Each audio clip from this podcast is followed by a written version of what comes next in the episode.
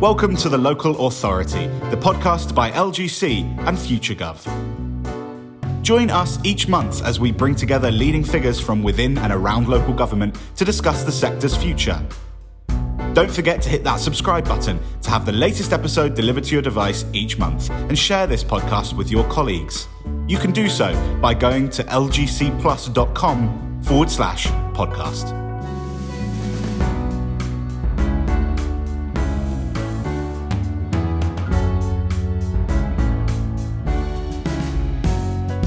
Welcome to the Local Authority. This is the new podcast from Local Government Chronicle and FutureGov. I'm Nick Golding, I'm the LGC editor. Each month we'll bring together some of the biggest names in and around local government to discuss some of the biggest issues facing local government. Our discussions will have a theme of change how councils can change their local areas for the better, how councils can change their supports for their local population for the better, and how councils can themselves adapt for the better. Thank you to FutureGov for their sponsorship. In our first episode, we're looking at meetings, which of course underwent a dramatic and unprecedented change a year ago. Overnight, the pandemic ended physical meetings, and the business of local decision making suddenly went online. Teams and Zoom suddenly became linchpins of local accountability and democracy. Then, almost as suddenly, we were told this way of doing things had to stop. The government ended the emergency provisions that allowed councils to stage remote meetings and told councils to meet in person. And the High Courts confirmed that existing legislation prohibits remote meetings. Councils are therefore currently struggling to ensure decision making can be both democratic and socially distanced. However, this might not be the end of the matter. The government has launched a call for evidence asking councils their experiences of remote meetings. This could potentially herald change. So today we'll be looking at the future and asking how meetings could evolve, whether some sort of hybrid digital and physical system might best serve local democracy and accountability in future. Now we've got a great panel for today's episode. We're really, really delighted for all of you for attending today. We've got the personal embodiments for how to run a remote digital meeting. That's Jackie Weaver, the Chief Officer of the Cheshire Association of Local Councils. We've got a Chief Executive who has grappled with all the past years had to throw at local government. That's Alison McKenzie Folan, the Chief Executive of Wigan Council, and she's also the Solace spokesperson on digital leadership. And we've got a tech expert who may be able to suggest how digital will evolve. That's Matt Skinner, Chief Executive of FutureGov. So, Alison, in, Wigan, I, I just want to start with you first. And a year ago, it'd be barely imaginable how councils have adapted to, to digital. How has the past year gone for you in Wigan? Oh, hi, Nick. Well, I think we've we've all made the impossible possible, haven't we? And it's gone surprisingly well and really positive. I mean, the ability to hold virtual meetings has been hugely beneficial to the council, to councillors, and the public. And I think this way of working has really positively benefited local democracy in so many ways, as well as bringing really wider environmental, financial, and efficiency benefits, which of course we all want to retain. So um, I think overall, I'd say it's gone really, really positive, Nick. And has anything been missing due to the fact you haven't been actually meeting in person? I mean, we all obviously miss that human contact, but I think people have really adapted well. I mean, our democratic services team in Wigan uh, really rose to the challenge. They've been really improving processes to make sure that we can engage our communities. And of course, Jackie Weaver's done so much to progress the importance of democracy and the reasonable debate from her experience. So there's been so many benefits. We've opened up the town hall online and different people have had different insight to what we do. The public, the press have been able to view and listen to meetings. Some who previously would have found it really, really difficult. And actually, our councillors themselves, many of them work, they have caring responsibilities and other responsibilities, and attendance has shot up at meetings. And I think what we've seen is that actually, with some help, with a bit of a digital buddy alongside them. So, our staff have been a digital buddy where people have had difficulties. And we've also had TechMate programs online for people who maybe, um, you know, have not had as much experience in the digital world. So we've tried to put support in place.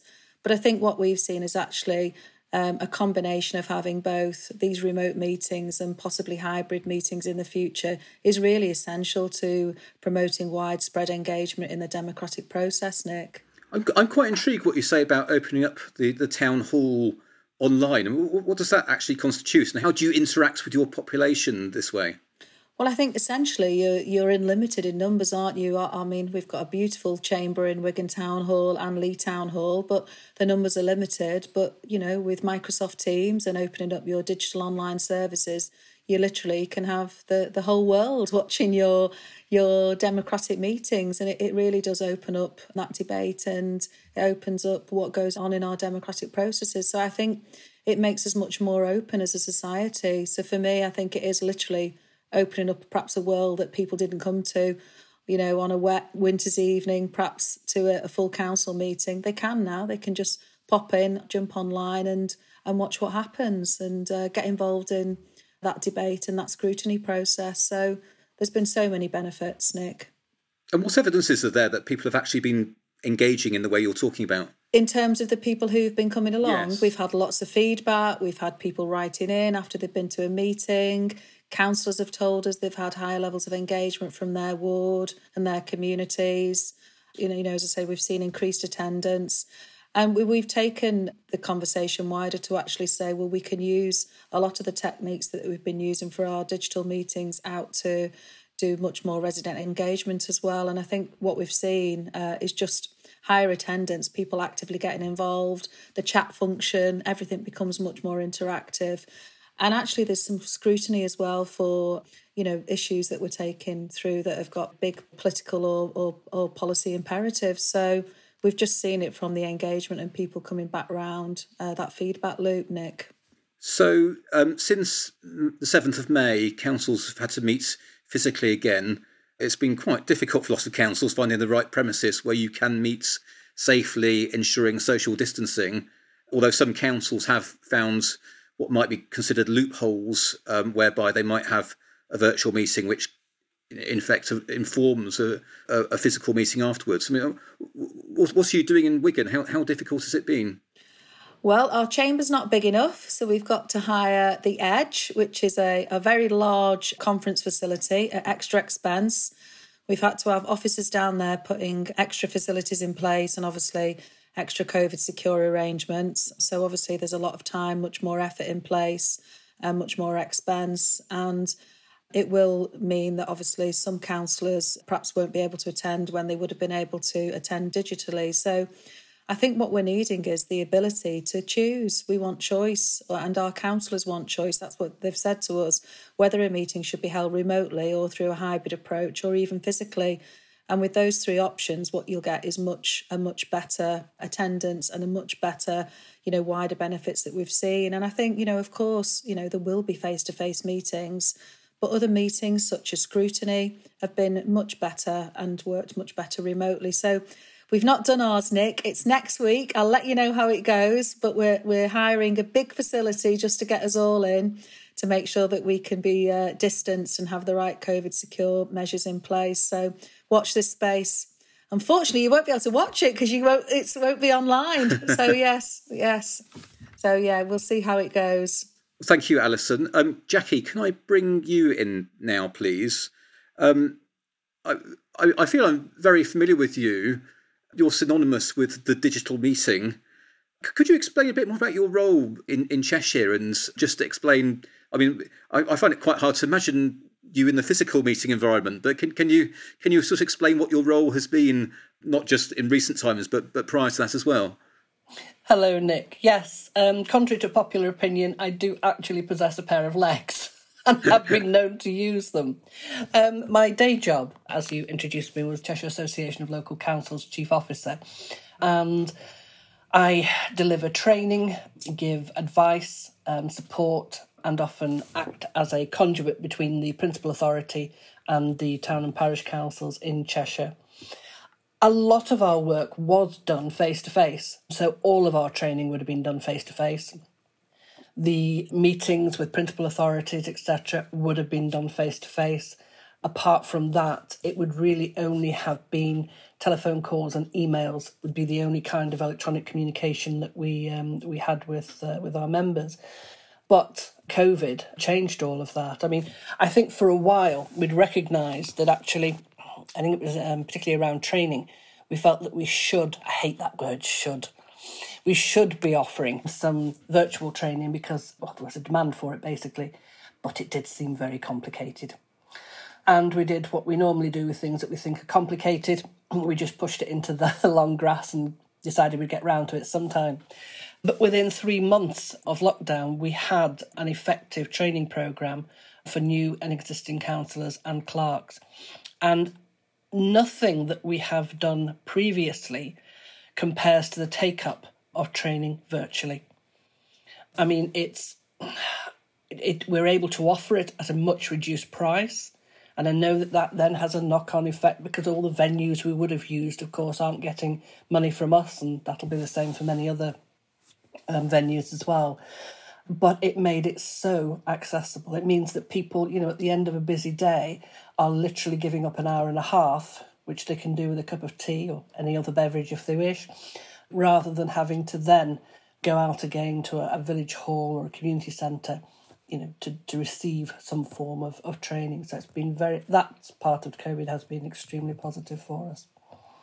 Brilliant. So what does this training constitute? There's no formal requirement for any clerk or any councillor to be trained I mean, periodically we try to encourage um, the government to make some form of mandatory training, particularly around the code of conduct, with no success whatsoever. So we we basically um, demonstrate, um, particularly to councillors, because they're, they're our biggest audience, if you will, how you manage a, a town or parish council, what you can do, what you can't do, who the players are, how you engage with your community, what are the important rules and regulations that we can't afford to to miss, etc. And then every time, of course, there is change, we then have to very often deliver a training session explaining what the, the latest change is. I think the um, the least fun one we've had in uh, recent years, which even I have struggled to make palatable, was data protection. I, I, can certainly believe that. So, what's your rules on the sort of the pros and cons of physical versus virtual meetings? Well, it's quite interesting. I mean, you know, if you'd asked us, and by us, I mean, you know, myself and many other town and parish councils and councillors, you know, how they felt about um, virtual meetings back in February, March last year, you would have got a very different answer than you get now. Back then, it all seemed horribly complicated. Too much, you know, the infrastructure was, was going to be too complicated. I mean, any number of excuses um, for just how it was too complicated. But the reality was, it wasn't complicated at all. The the platforms, and I know you know Zoom is one of them. There are many others. Um, meant that it was you know even for someone who had had limited experience of of interacting in this way, could easily navigate their way around it. And having got your first Zoom meeting under your under your belt, well, after a while, it, it just became, you know, second nature to do them. And then we began to see the really positive outcomes from them. And I know that Alison has um, iterated many of them already, and, and they, they are equally valid for, for town and parish councils. It meant that councillors who were shielding, for example, could still participate in meetings. We have lots of parish councils that have a very spread out geography. So, you know, we're looking at not having to, you know, go out of an evening, etc., to get yourself halfway across the county to your um, your village hall and we were recording nationally a greater increase in attendance by members of the public, um, virtual attendance by members of the public. I think we had a 33% increase. So people were beginning to say, hang on, what are these councils about? And let's have a look. And it is far less intimidating to look on a screen than it is to kind of walk into a village hall or a town hall for that first time because no matter how welcoming the councillors are, it is still quite an intimidating environment to walk into for the first time. That, that's really interesting. So, 33% more people have, have attended. They've got to appreciate local democracy. Yes. I mean, has it yes. has it felt like as if grassroots democracy is being in, in, invigorated, and that's something that you're you're feeling as you as, as you participate yourself. I, I, think there's two things there, Nick. I mean, first of all, I, I, I kind of feel horrified at the lack of knowledge that's out there. Um, as I say, I've been around doing this kind of work for 25 years. So, you know, you get to a point where you think everybody knows everything you're going to say. So, in a way, you stop saying it. So, when journalists are, saying, oh, well, tell me a bit more about these parish councils, I'm thinking, why on earth do you not know what a parish council is? You're a journalist. Didn't you start there? So it, it's really frightening that so few people had known about them. But my sense is that, you know, whether it was morbid curiosity in the first instance or genuine interest in, in democracy, people have started to look to see what is it? What is my local council and how do I influence it? And I think that's the thing that I, I, try very hard to get across is I think people feel somewhat disenchanted with national politics I think there is a sense that we can't change national politics and we certainly can't change the world, so why bother doing anything?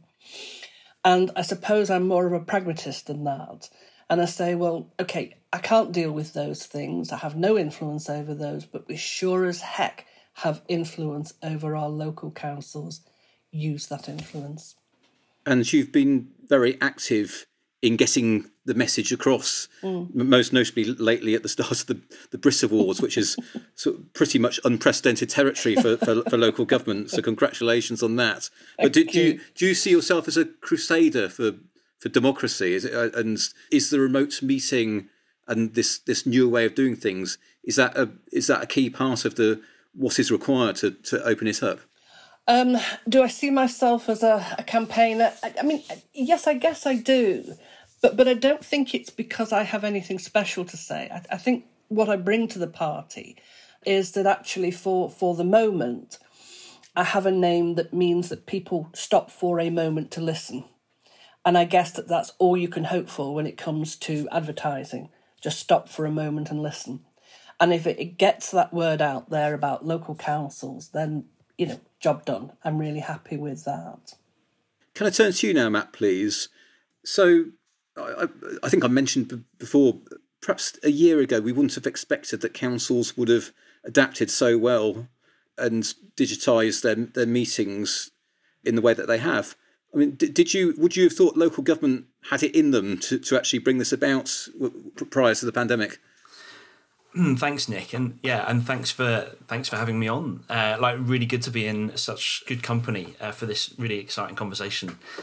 I think I've probably been personally surprised. I, I was very hopeful that I think the switch to uh, to using these kind of technologies would would happen, but I think just that the pace of the pace of that has probably taken me by surprise.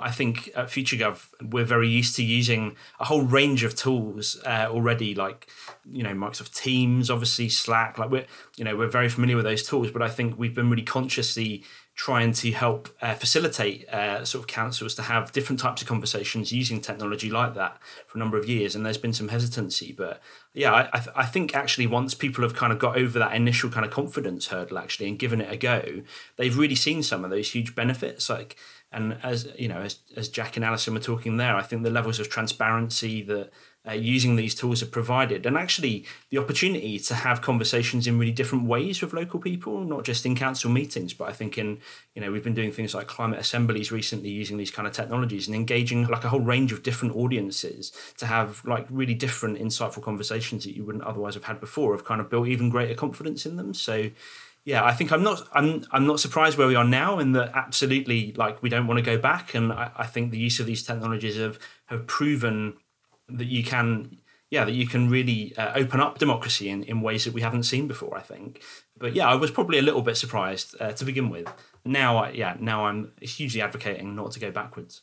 So we've talked about what councils are doing well but what are the what are the things that you see councils doing or not doing which means that they they're not taking full advantage of this and perhaps the way that they could do yeah, well, I think some of the really interesting things I've seen actually are where councils are trying to experiment with these technologies in even different ways and just kind of recording like they put the public meetings. So, I mean, I think I saw it was at the height of uh, sort of uh, the first wave of COVID. Uh, there was Tooldale Parish Council, I think, in Towcester, for example, who were using virtual reality headsets to allow some of their isolating councillors to attend meetings. And I think actually, like, there's a real, there's a really interesting thing about how even like newer types of technology, like VR, like uh, we've been using and experimenting with tools like a virtual kind of meeting uh, notes recording uh, technology, which I don't think we're even seeing or talking about yet uh, in local government. But I think there's a huge application for the the kinds of tools that go beyond just the kind of recording and the video conferencing, where you could imagine uh, an even deeper level of engagement actually from from local people. So I'm thinking about. Um, I mean, I saw this a little bit actually. I think there was an example.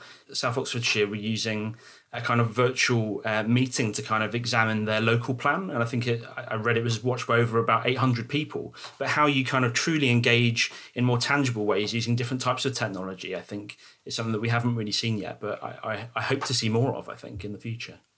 You, you mentioned citizens' assemblies there, that they potentially offer some of the answer with regards to climate change and some of the local actions that need to be taken, and how do you make them sort of palatable for the broader local population? So, how can technology help bring that about? And is this almost a sort of return to sort of to more direct democracy and an almost ancient Athens vision for democracy, with the whole with the whole population uh, getting involved? Uh, I mean, I can hope. I, I, mean, I think that I mean already like the technology has existed for quite a while. I mean, I think there's a, you know there's huge active communities on you know platforms like Twitter on social media around like really sort of hyper local topics and, and conversations. I, I, don't think this is new. I think the application of this at such a level is obviously that is the, is the opportunity now to kind of have much bigger, broader conversations about and influence. I think like our our local democracy and I don't think that consensus, like consensus politics, in the way that they did in Athens around every single issue, is is probably the right medium for technology. There's definitely a hybrid, I think, that like is needed. I think some conversations probably better still in person, and some different types of meetings better in person. But I, I absolutely do believe that the application of you know things like greater use of things like video like conferencing in the future like the vr that i mentioned earlier like social media to kind of uh, like raise awareness i think around these issues and to kind of engage completely different communities that you wouldn't necessarily have, have been able to reach just by having in-person meetings is here to stay. Yeah and i'm pretty excited about that. And how do you think technology will move on in the coming years in a way which could make an even greater level of engagement and you know more, more seamless council meetings online I think these kind of tools that we're using are like they're here to stay. I think they're going to get better and better. I think one of the challenges probably for I mean, certainly for, for us in working with lots of different local authorities over the you know the course of the last year, is that there are often lots of differences between the different technologies, and that they're not always working, and they're not always as joined up as possibly they could be. Um, I think that companies who are creating these kind of technologies are improving them all the time, and I think the joining up of those those technologies to to enable even more people to, to, to, participate in using them, I think is is definitely going to happen. Um, I do really think there's some exciting things. Uh, you know, I mentioned earlier like AI tools for virtual meeting notes, which I think could create even more efficiencies that are just emerging. And and actually, I think that you know there's some really exciting things that if you you know imagine further into the future where we've got whole heaps more information and data from from kind of virtual meetings online, the kind of applications of tools on top of those you could use to kind of draw out further insights or to reference in relation to new policy development and things. Like the information is much more accessible if it's online as well and if it's in those kind of formats. So yeah I, can imagine that as technology advances around this there'll be much more kind of application use of some of the information and data that we're you know we're, we're, we're producing at the moment. So thank you for that matt. Um, i'm keen to sort of broaden it out into more of a, a conversation now and i just wondered are we all of a consensus that this technology needs to stay and it needs to be it needs to be legally possible for councils to use it again ASAP. Do you, do you want to take that first, Alison?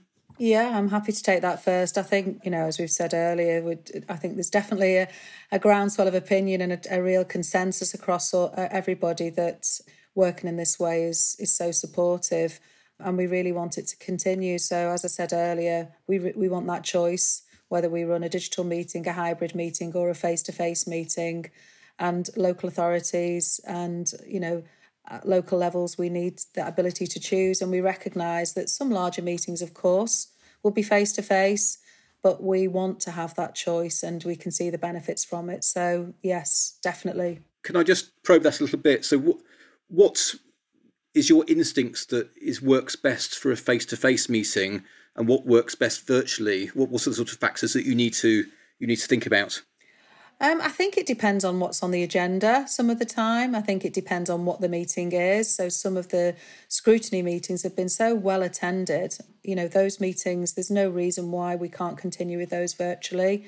Maybe some of the, the annual council meetings where it's mayor making, you'd want to, to do that in the council chamber to bring people together on that sort of annual basis. So, I think it's running through, as you would expect, the calendar of events and calendar of meetings and sort of working through what what you know what you think would work best. So, you know, I think that's something that we all need to think through. But certainly, we've seen higher attendance, and I would say scrutiny meetings, some of our committee meetings, even some of our planning committees have worked so great on Microsoft Teams and digital technology.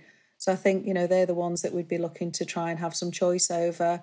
And you know the set pieces, maybe as I say, mayor making, you'd you'd probably want to bring people back into. Uh, into the chamber or into an official an official meeting. Jackie, is that is that your sense of the sort of things that should be both physical and those that should be virtual?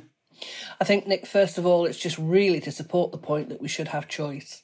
I mean that that's that's essential. In terms of what should be physical, what should be virtual, I think the only thing I'd add to um, Alison's comments is anything around personnel, people management, that kind of thing.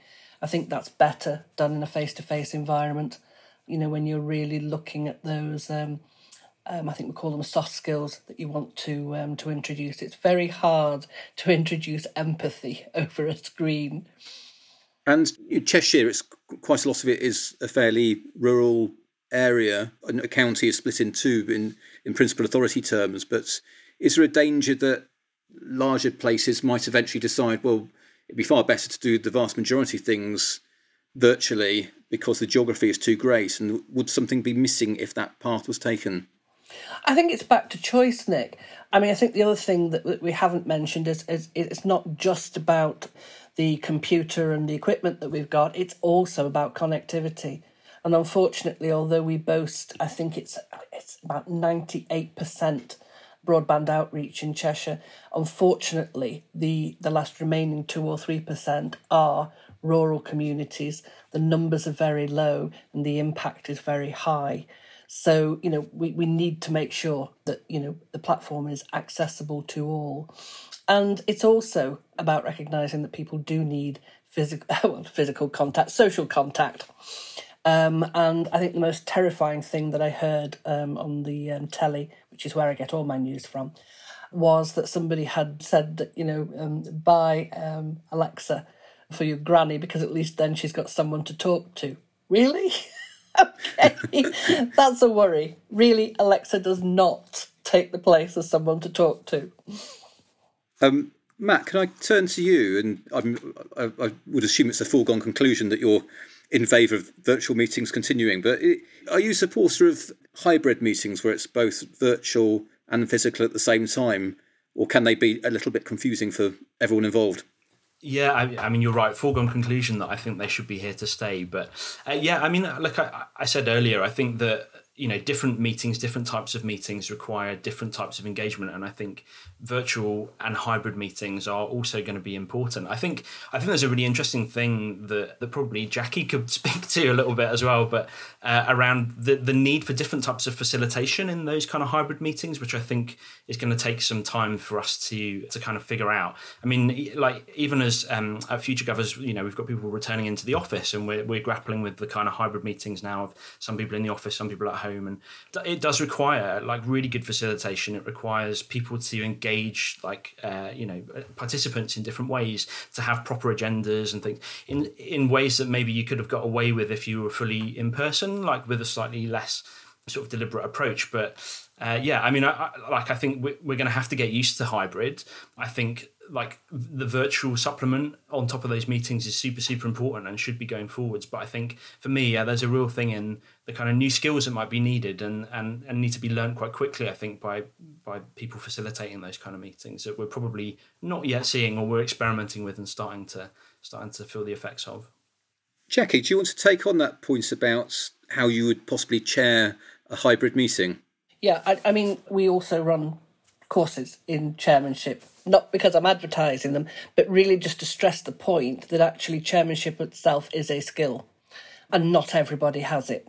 And I always think it's a shame when, when we elect a chairman just because it's their turn rather than because it's the right person to, to actually chair. And there are definitely there are definitely other skills that have to be learned in order to effectively chair a, a Zoom meeting or team meeting or anything else. I mean, not least of which is the timing. You know, because I mean, there's there's nothing seem you know nothing worse than as you're because we haven't done it today because you're chairing it so well, Nick. Um, but you know, there's nothing worse than us constantly cutting each other off with forced starts and things like that. It doesn't create a very professional feel. And the way to do that is picking up Matt's point is to formalise it a little. So, you know, I think we feel a little uncomfortable about saying to everyone, I am going to mute you all. Well, why? I mean, we can't all talk at once, it's just going to be a mess. And although you can you find your strategies for dealing with that in a face-to-face meeting, you have to develop new strategies for dealing with it, which may be using the technology if you're going to have a virtual meeting. So, so what would you say the attributes for a strong chair, presumably both virtually and physically, are? I, I think start off by being well briefed. I, I mean, you, you can't you can't turn up to chair a meeting and not know what the meeting is about. And if you if you're turning up to chair a meeting and you don't know what the outcomes are, I would challenge whether or not you actually needed to have that meeting in the first place. And I think we've got kind of used to the idea of a monthly meeting, and I'm sure we'll all have heard it. We haven't got much on the agenda this week. So why are we having this meeting? oh, we'll find something to talk about as time goes on, I'm sure. Yeah, none of us had anything better to do. So it's about that planning and making sure that you are then able to literally drive through each of those agenda items moving forward and keeping pace. I think that's the other thing. I mean, you know, it, it's we're so polite. You know, we, we don't like to cut people off. Even when they start this, the sentence with, I know it's all been said already, but, yeah. So that's the point to cut us off you know, because we said it's all been said already. Moving on, as somebody else got another point. You know, so it, it's that kind of it's the way you do it, but you do need to be quite firm in order to be a good chairman. I think. Well, what's what's your strategy to chair meetings, Alison? Um, well, not not as great as Jackie's, but we we're we're, tr- we're trying to achieve the We've been doing quite a lot of work on reimagining how we work with our managers and talking about sort of the, the culture and you know the value of people and sort of thinking through what it means to to work in this hybrid way and I think the hints and tips that Jackie have just said, you know, wouldn't go far wrong. So for me, definitely about having a clear goal. What what's the purpose of the meeting? Make sure everybody's got the materials beforehand and the papers. I think one of the the real things that we're looking at and picking up on what Matt said is sharing that in room experience. So we're testing some new tech where it homes in on the person that's speaking, that you're in a special room if you're actually in the office, that picks up the voice of the person that's speaking and, and the uh, the camera zooms in on them. So it gets that sort of in room experience for everybody. I think, as Jackie said, the person who's chairing the meeting really has to advocate for, I suppose, the remote voices, so the ones who may be working from home or a, a coffee shop or their car, so that they're definitely you know that they're feeling part of the meeting. And it's that sort of um, empower and encourage and collaborate isn't it to get to get people all involved you know that a chair really does. I think visuals often really unify people. So if you're all looking at some visuals in a meeting it gets you onto the visual, doesn't it? And you might be looking at, um, I don't know, some stats or some data or, uh, you know, a particular presentation. I think that really helps. And I think we've got to consider accessibility, haven't we? we? We live in a world where we need to consider people's accessibility needs. And I think for me, listening to what you've all said, I think what we want is the best of both worlds, isn't it? And we can get that. We can try and move towards the best of both worlds. And what we've not got to do is sort of give up i think because if we give up we'll sort of you know easily you know go back to one way or the other. And i think we need to really push hard on trying to get this blended and hybrid approach to work. Matt can i ask you i mean are, there any pitfalls that you think people need to avoid when when chairing or participating in, in these type of meetings? Um, i'm not sure about pitfalls. I mean i think one of the things is that's probably like more apparent potentially in a virtual meeting is that like people can often kind of be be silent and be potentially kind of disappear, I guess, when they're just a kind of a tile on a on, on a device screen. Uh, and I think as a as a host, you've got to kind of really work to make sure that people are included. I think in in the meetings and that you kind of bring people in on particular points. And I, like I, again to the point I was making about facilitation, I think that requires quite a, a kind of different mindset from from the chair actually often. And um, I, and I think also that the point that uh, Alison was making there around diversity, like we've been experimenting with interpreters for people who need those kind of services on some of our on our recent videos and i think that you know particularly as we continue to use these kind of tools if we're going to increase that democratic accountability like making sure that we're proactively thinking about how to reach those kind of audiences and build in those services is going to be more and more important but but yeah i think it's just for me, there's a, a lot in the kind of mindset of the chair. I think that uh, is probably slightly different from being in like in person, and it is being mindful that you've got to actively kind of bring people in and uh, and facilitate that kind of conversation, particularly in those hybrid settings, um, because I think the te- the tendency would be otherwise to kind of leave people online potentially uh, to, to be quiet. I mean, I think also, I mean, just thinking of recent situation, like when you've got sort of people in a kind of physical environment and online, I think there's a tendency often for people who are in the kind of physical space to start side conversations, uh, just because we're humans, and I think that feels normal, but often that again can feel quite exclusionary to people who are who are then sort of on online. So again, like some some hard kind of chairing skills needed to kind of make sure that that inclusivity is there. I think. Can, can I just turn to the behaviour of participants, not, not our participants today, but um, our participants in, in both virtual and physical meetings overall? Now, Jackie, you've, you've obviously been on the receiving end of some fairly aggressive, putting it mildly, behaviour. Um, is that something that you have encountered repeatedly in your career? And is this something which is as much of a factor in physical, or is, is this purely a, a, a virtual meeting behaviour? I mean, I think that the behaviour that we saw um, on the viral video was exceptional. I, I mean, I, I think um, most of us who are involved in, in local democracy in, in some way or another are used to um, heated debate. You know, you, you can't be a complete snowflake um, you know, you do have to have a, a little bit of robustness um, there. But that was way beyond that, and I, I, certainly hadn't experienced anything like that before. And given the um, personalities that were involved, I believe that would have happened at a, uh, a physical meeting just as it happened that um, that night. Um, so I don't think it, it makes any difference there. But I, I think there's all sorts of behaviours that, that that kind of I don't know. I, I suppose it's because we we feel safe in our own um, in our own living rooms. I, I suppose it's that kind of um, you know behaviour that you see at um, car traffic uh, traffic lights when you look across and see what the person in the car next to you is doing, and it's often very unpleasant. So I think the worst ones for me are, are people who don't mute and have you have all the background noise, and if you're in the middle of a presentation and it starts, it does not throw you, um, or or just eating I mean, have, have, have you heard a bag of crisps being eaten over a microphone? It's terrifying. So we do all these kind of things. another one, you know, somebody actually sitting at the dinner table eating, I think it was spaghetti, while on a Zoom. Really?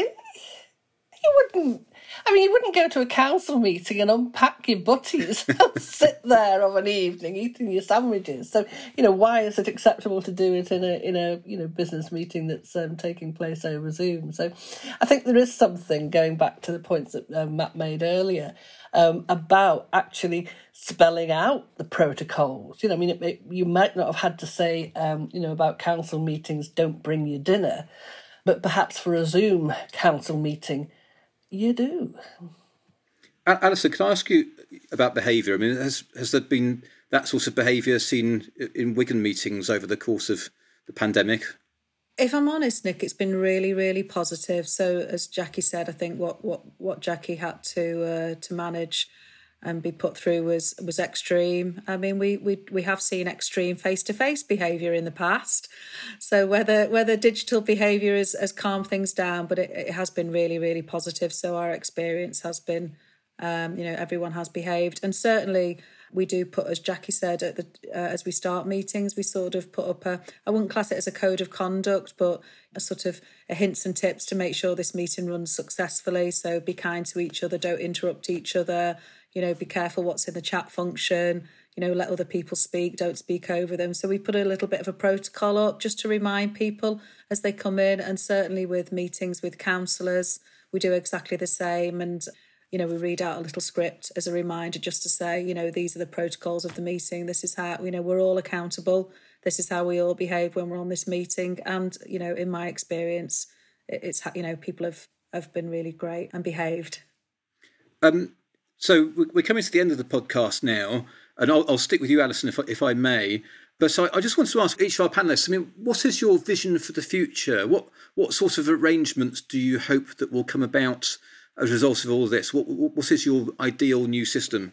I think my ideal system is sort of goes back to the, the what we've all said really is let let's get the best of both worlds. Why would we leave and lose everything that we've had the benefits of? And for me, we've got to really hang on to that. And, you know, without repeating myself, we've talked about so many benefits. So I think we've got to have choice. We need choice. And we need to then make the best of all of these worlds work for us remote, hybrid, and face to face. And let's face it, what we're trying to do actually is really broaden the inclusivity of those who may wish to be a councillor and actually encourage a more diverse membership for people to step forward. Uh, they're really important roles in society and in our communities. And having this approach and having this ability to do remote meetings, hybrid and face to face, will actually achieve it. And that's what we want. That's what we all want. So that would be my sort of final final few words on this, Nick.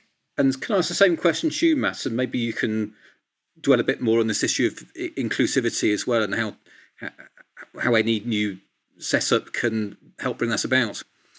Yeah, I mean, I think as as as we've said from as Jackie said, as Alison said, like I think choices is, absolutely the most important word in all of this. I mean, I, I think that also the opportunity it feels to me, and and to, in part to answer that point about inclusivity is that I think in response to the pandemic, we started using these tools very quickly. We've had to kind of put in place a response that allows us to continue to to, to kind of do the kind of meetings that we used to have. I think there's a real opportunity, I hope now emerging, and, and it sounds like the government might be starting to listen as well to that, but to design something which is really 21st century that doesn't kind of look backwards. Um, and uh, like I think we haven't none of the approach, I guess, around this has been properly designed, and I, and I think it needs that. It needs it from the you know we were talking about facilitation and protocols, and I think we've learned a lot over the last you know year and a bit now. But I think if we're really going to do this properly and we're going to build on some of the gains that we've seen, you know, like I was saying earlier, like some of those more engaging meetings around South Oxfordshire's local plan, like Watch by over 800, if we're going to like really do that at this scale, I think we've got an opportunity to to now think about what's worked, what hasn't worked, and to kind of take some of those things forward and apply them to the, the kind of right kinds of meeting. I think in relation to the kind of diversity uh, point in particular, I definitely want to see councillors continuing to experiment with new types of technology. Uh, but I think that means also being really conscious, as I talked about earlier, about some of those communities that we might not be, you know, reaching, like you know, uh, disabled communities potentially physically impaired, and, and thinking about how we can how we can create more opportunities using digital tools to engage those kind of uh, those kind of individuals as well through things like uh, yeah sign language on videos and making that uh, making that standard for example and jackie can i ask you do you have a vision for how all this might work in the future I, guess one of the things that I, I feel very strongly about is that I think everybody has a role to play in local democracy not just our clerks and our councillors and the support team, etc. I think we all have an important role to play. And part of that is about bearing witness. And I think what we've been able to do with the virtual meetings is we've been in, we've been able to get more people to see what our see inside our local councils. And if nothing else, I can't see why we should lose that. I think it's very important that the community is able to see democracy in action. And I'm not aware of hearing anybody say why it's not a good idea to continue with, with virtual meetings. I don't just mean this afternoon. Um, but I mean, nobody ha- has made an argument that says that they're a really bad thing. all I ever hear is that there hasn't been enough time for the legislation for it. Well, if you want something, you can always make time for it. So I think we need to show the government that we want this and they need to make time for it. Brilliant. Well, I want to say thank you to all of our panelists. Thank you, Alison, Jackie, and Matt. I'm really grateful for your participation. I've really, really enjoyed our conversation today. Speaking of making time for things, we'll be back with another podcast next month. So please carry on listening. But thank you to all of our panelists and to FutureGov for your support for this. But for now, goodbye. Thanks from everyone at LGC and FutureGov to Jackie Weaver for appearing on our first podcast. If you liked what you heard, then you can listen to Jackie's very own podcast, which is available right now on all platforms. Just search for Jackie Weaver Has the Authority. LGC is the leading title for senior local government officers and the authoritative voice of the sector. To subscribe to LGC for full online and print access, go to lgcplus.com. FutureGov is a change agency on a mission to build 21st century public sector institutions which are catalysts for change in the internet and climate era to radically improve outcomes for communities. For more information, go to wearefuturegov.com. We'll be back next month with another episode of The Local Authority. Thanks for listening.